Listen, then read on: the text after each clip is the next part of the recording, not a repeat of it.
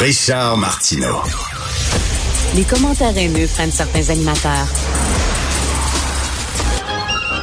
Martineau s'en régale. Julien Corona, il est animateur euh, de l'émission Le Monde d'aujourd'hui à Radio VM. C'est un analyste politique. C'est un ami aussi. Puis Julien m'a envoyé il y a quelques jours euh, une histoire que j'ai trouvée absolument hallucinante. Je, lui ai, vraiment triste. je lui ai demandé de, de venir en parler. Bonjour Julien. Ça va, Richard? Très bien. Alors, c'est un couple d'Américains qui ont décidé... Non, même Canadiens. Canadiens. Ah, de Canadiens, Du pardon. Saskatchewan. de Saskatchewan qui ont décidé de quitter euh, l'Occident finalement pour s'en aller en Russie parce qu'il y en avait ras des gays et des LGBT. Non, mais c'est même encore pur. Ils considéraient que même que le Saskatchewan, le Saskatchewan dans les prairies, qui vote extrêmement conservateur et tout ça, était devenu trop socialiste à cause d'histoires de pronoms et ce genre de choses et de voir les militants parce que le gouvernement du Sask- Saskatchewan est quand même assez, on va dire, conservateur au niveau de sa ligne, mais de voir un peu une présence de militants extrêmement forte, pen- penser que l'école publique est gouvernée par les militants LGBT qui vont endoctriner leurs enfants et ils sont partis en Russie. et Alors, ça parce que les autres, ils trouvaient que les, les gays, les lesbiennes, les trans Ouais. euh, étaient trop présents au Canada. trop présents et les endoctriner leurs enfants, qu'ils allaient se retrouver avec un, en- un enfant qui est un, un garçon un jour et qui va se considérer comme une fille le lendemain. Ah. Et ils ne voulaient pas ça.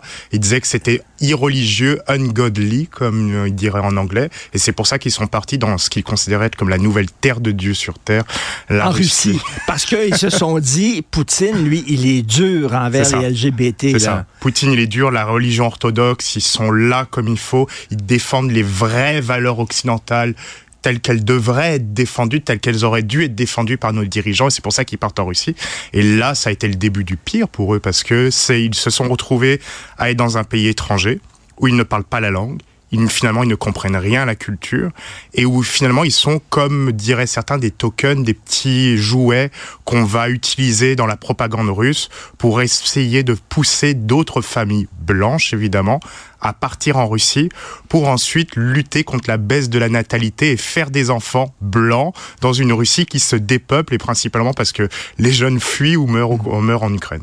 Et là, donc, eux euh, croyaient que c'était le paradis sur Terre.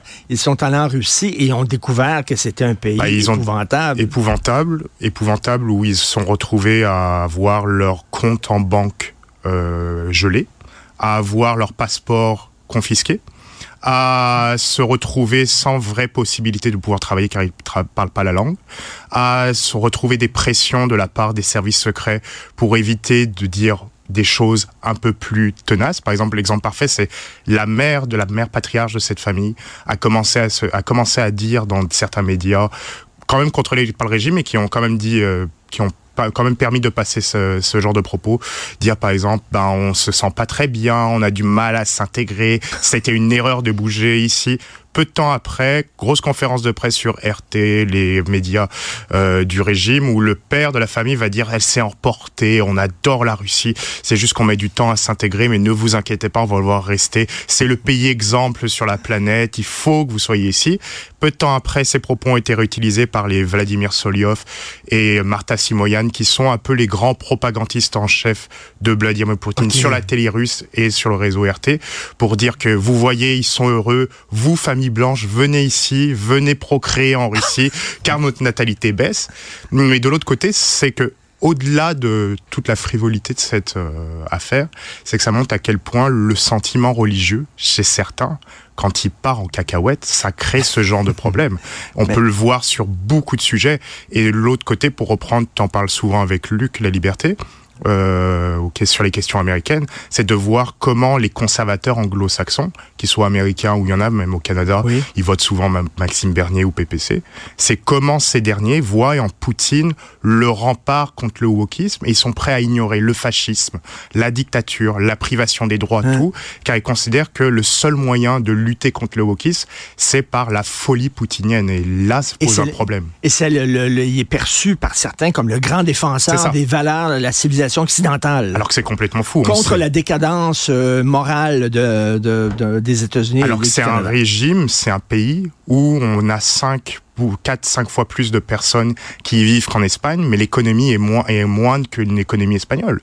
C'est un pays où seulement 20, ou 20% de la richesse russe, ou seulement 20% de la richesse canadienne représente la richesse moyenne d'une famille russe. C'est un pays où tes économies partent passe dans la bouffe, passe dans l'achat d'alimentation, et après il ne te reste plus rien. C'est un pays où les gens font la queue pour avoir des œufs à prix, à prix euh, coûtant, sinon ils font des émeutes. C'est un pays où tout, si t'es pas blanc, tu vas te faire opprimer. C'est un pays où la richesse est captée par une élite, et ils la gardent.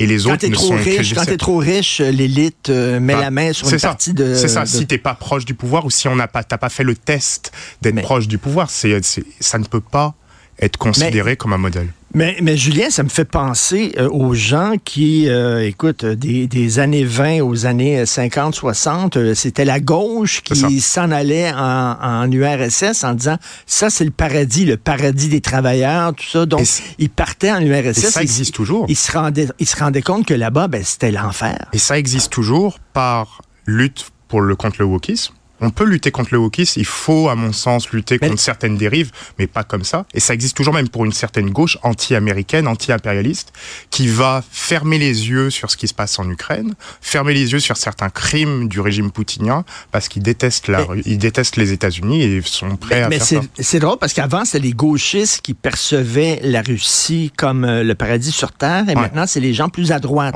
les conservateurs, qui vont là bah, c'est une inversion et on voit l'inversion un peu dans beaucoup de choses en ce moment.